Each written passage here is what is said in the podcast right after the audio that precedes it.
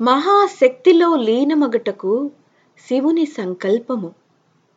సూక్ష్మీకరణ సాధన పూర్తయిన దగ్గర నుంచి పరమపూజ్య గురుదేవులు సాందుకుంజ్తో పాటు సంపూర్ణ యుగ నిర్మాణ్ మిషన్ను సరికొత్త ఆయామంలోకి తీసుకెళ్ళటానికి కటిబద్ధులయ్యారు.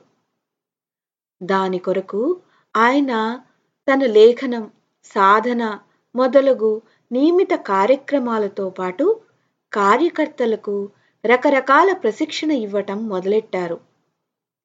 రోజల్లా ఒకదాని తర్వాత ఒకటి కార్యకర్తల సమావేశాలు జరుగుతుండేవి. ఈ సమావేశాలలో ఆయన భవిష్యత్తులో జరగబోయే కార్యక్రమాలను గురించి వివరించేవారు. కొత్త ప్రణాళికలు వేసేవారు. వారికి అర్థమయ్యేట్లు వివరంగా చెప్పేవారు. అంతేకాక ఆయన లేకపోయినా ఈ మిషన్ ఎలా విస్తరిస్తుందో తెలిపేవారు. అంతేకాదు ఈ మిషన్ ఎలా నడపబడుతుందో కూడా చెప్పేవారు. ఈ పనులన్నీ చేస్తూ కూడా ఈయన ఈ రోజులలో క్రాంతిధర్మీ సాహిత్యము కొత్త కొత్త పుస్తకాలుగా రూపొందించారు. ఈ భావనలను కుదిపివేసే సాహిత్య సృజన ఆయన నియమ ప్రకారం రాసేదానికంటే వేరుగా రాసేవారు. ఈ సంవత్సరాలలో గురుదేవులు అన్ని గతివిధులు తీవ్రము నుంచి తీవ్రతరము మరియు తీవ్రతమము అవ్వటం మొదలెట్టాయి. ఉత్తరోత్తర పెరుగుతున్న ఈ తీవ్రతను చూసి భక్తి సంవేదనలతో స్పందించే హృదయాలు సహజంగానే భగవాన్ శివుడు తన లౌకిక లీలలు సమాప్తి చేసుకొని మహాసమాధిలో లీనమవ్వటానికి ప్రయత్నం చేస్తున్నారని ఊహించగలరు. శక్తి స్వరూప మాతాజీ గురుదేవుల శివ సంకల్పం తెలుసుకున్నారు. ఆమెకు మూర్తివంతమైన సత్యరూపుడైన గురుదేవుల సంకల్పములు ప్రణాళికలు అసత్యము కానేరవని బాగా తెలుసు. ఆమె స్వయముగా ఆయన ప్రణాళికలకు సంపూర్ణముగా సమర్పితమై ఉన్నది. ఒకరోజు ఈ విధంగా గురుదేవులు పొద్దున్న రాయటం తర్వాత కార్యకర్తల సమావేశాలు పెట్టి మధ్యాహ్నం మళ్ళా రాయటానికి కూర్చున్నారు. నిరంతరం అనేక పనులతో రాయటం వలన ఆయన కళ్ళు బాగా ఎర్రబడ్డాయి. శారీరక కష్టములు అందరికీ వస్తాయి. అది అవతారము యొక్క శరీరమైనా కావచ్చు లేదా సామాన్యం శరీరమైనా కావచ్చు. ఆ రోజు అత్యధికముగా నిరంతరంగా రాయటం వలన గురుదేవుల కళ్ళు ఎర్రగా కనిపించటం మొదలెట్టాయి. అయినప్పటికీ ఆయన దేహానుభూతి లేకుండా పరమహంస మహాయోగి వలె సాయంత్రం వరకు రాస్తూనే ఉన్నారు. సాయంత్రం మాతాజీ తన పనులన్నీ ముగించుకుని కింద నుంచి పైకి వెళ్ళి గురుదేవుల్ని ఈ పరిస్థితుల్లో చూసి ఆమె చాలా బాధపడ్డారు. భావ బిందువులతో నిండిన కళ్ళతో ఆమె గురుదేవుల కాగితాలన్నింటినీ తీసివేసి వాటిని ఒక చోట పెట్టారు. ఆయనకు తన చేతులతో ఒక గ్లాసుడు నీళ్ళు తాగించారు.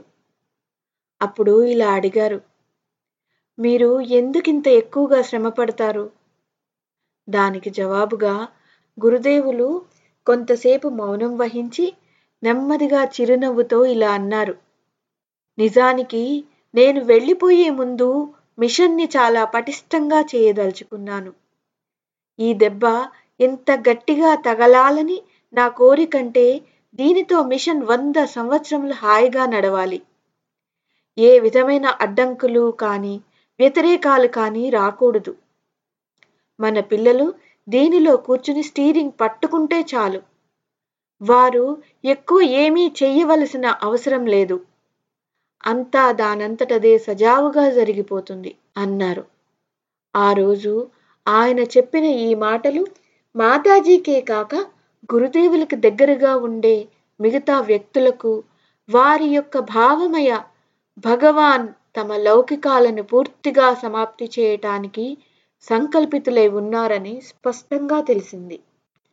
ఈ సత్యము తెలిసిన మాతాజీ ఈ రోజులలో మిషన్ యొక్క మామూలు పనులతో పాటు తన ఇల్లు కుటుంబం యొక్క బాధ్యతలను కూడా తొందరగా పూర్తి చేయటానికి ప్రయత్నిస్తున్నారు. ఆమె మనమరాలు గుడియ మందాకిని పెద్దదైంది. ఆమెకు యోగ్యుడైన వరుడిని వెతుకుతున్నారు. మందాకిని మనవడు చిన్మయ్ ఈ ఇద్దరు పిల్లలు తమ చిన్నతనం నుంచి మాతాజీ దగ్గరే ఉన్నారు. వారు తమ చిన్నతనమంతా మాతాజీ ఒడిలోనూ గురుదేవుల దగ్గరగా ఉండి ఆడుతూ పాడుతూ గడిపారు. గుడియా మాతాజీ శాంతకుంజి వచ్చిన కొద్ది కాలానికే మధుర నుంచి ఆమె దగ్గరకు వచ్చేసింది. చిన్మయ్ చీను శైలి దీది మరియు డాక్టర్ సాహెబ్తో పాటు వచ్చాడు. వీరు తమతో పాటు తమ పిల్లలను కూడా మాతాజీ గురుదేవులకు అప్పచెప్పారు. ఈ పిల్లల పెంపకంలో మాతాజీ యొక్క వాత్సల్య ఛాయ ఉన్నది. వీరిని పెంచి పెద్ద చేసి సంస్కారవంతులుగా చేసే బాధ్యత స్వయంగా మాతాజీయే తీసుకున్నారు. పెద్దయిన తరువాత గుడియాకి వరుని కూడా మాతాజీయే వెతికారు. డాక్టర్ సాహెబ్ స్నేహశీల అభిభావకునిగా ఈ పనిలో మాతాజీ సహకరించారంతే. పంతొమ్మిది వందల ఎనభై తొమ్మిదవ సంవత్సరం యొక్క మాఘ పౌర్ణమి నాడు ఫిబ్రవరి ఇరవైన మందాకినికి చాలా సాదా సీదాగా ఉన్న భావ ప్రధాన వాతావరణంలో మాతాజీని కౌగలించుకొని తన అత్తవారింటికి వెళ్ళింది. వీటి తరువాత పంతొమ్మిది వందల ఎనభై తొమ్మిదవ సంవత్సరంలోని మిగతా నెలలలో గురుదేవుల కార్యక్రమాల తీవ్రత అలానే కొనసాగింది. సంవత్సరాంతమునకు సంపూర్ణ క్రాంతిధర్మి సాహిత్యము ప్రచురించబడింది. అప్పుడప్పుడు మాటల మధ్యలో ఇక వారు సూక్ష్మ జగత్తుని సవరించడానికి సూక్ష్మ లోకాలలో స్థిరపడిపోతానని చెప్తుండేవారు పంతొమ్మిది వందల ఎనభై తొమ్మిదవ చివరి నెలలో ఒకరోజు ఆయన మంచం మీద పడుకుని మాట్లాడుతూ ఇలా అన్నారు. మీరు మీ చొక్కాలను ఎలా తీసేసుకుంటారో నేను స్థూల శరీరాన్ని తీసిపారేస్తాను. దీని తరువాత మీరెక్కడుంటారని కుతూహలంతో అడిగినప్పుడు ఆయన ఇలా జవాబిచ్చారు. ఇంకెక్కడా? ఇక్కడే పని చేసుకుంటూ నేను ఒక అంశతో మాతాజీలో ఉంటాను. ఆయన ఈ రహస్యమయ మాటలలో ఒక రహస్యపూర్ణ సత్యమున్నది. పంతొమ్మిది వందల తొంభై వసంత పంచమి నాడు పూజ్య గురుదేవులు ఒక కరపత్రము రాశారు. వసంత పంచమి నాడు మహాకాలుని సందేశము. ఈ కరపత్రములో ఆయన తను చేయబోయే కార్యక్రమాలను స్పష్టంగా తెలిపారు. ఆయన తన యోజనానుసారం వసంత పంచమి నాటి నుంచి ప్రణామ కార్యక్రమాలు పూర్తయ్యాక పరిపూర్ణ ఏకాంతంలోకి వెళ్ళిపోయారు. సంవేదనాశీల హృదయం కలవారికి ఇక వారు ఎక్కువ రోజులు ఈ స్థూల దేహములో ఉండరన్నది తెలియటం మొదలెట్టింది. బాధగా ఉన్నా ఏమీ చెయ్యలేని స్థితి. భావమయి మాతాజీ చెక్కు చెదరలేదు.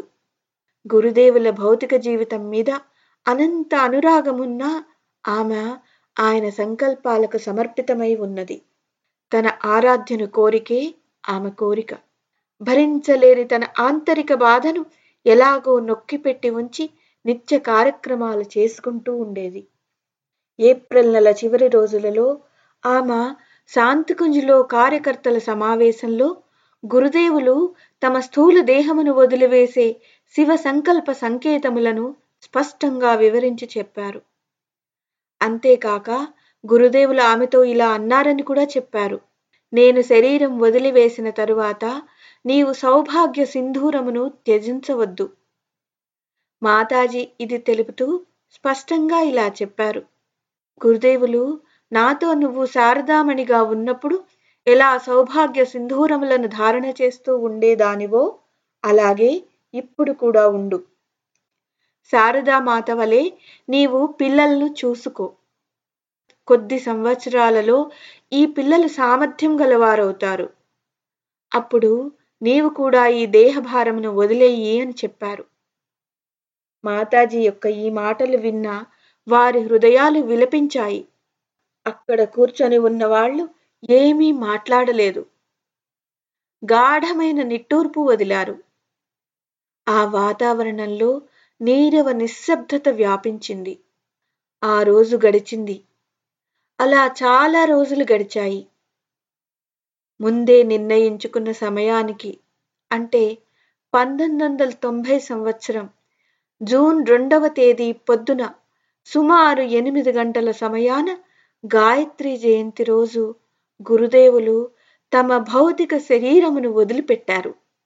వారి అంతర్చేతన మహాశక్తిలో లీనమైనది. మాతాజీ ఆ సమయానికి ఆయన ఆదేశానుసారమే ప్రవచన వేదిక మీద ఉన్నది. సంపూర్ణంగా సత్యము తెలిసిన ఆమె ఆ రోజు క్రియాకలాపాలను నిర్ధారిత క్రమములోనే సంతులితంగా చేసింది.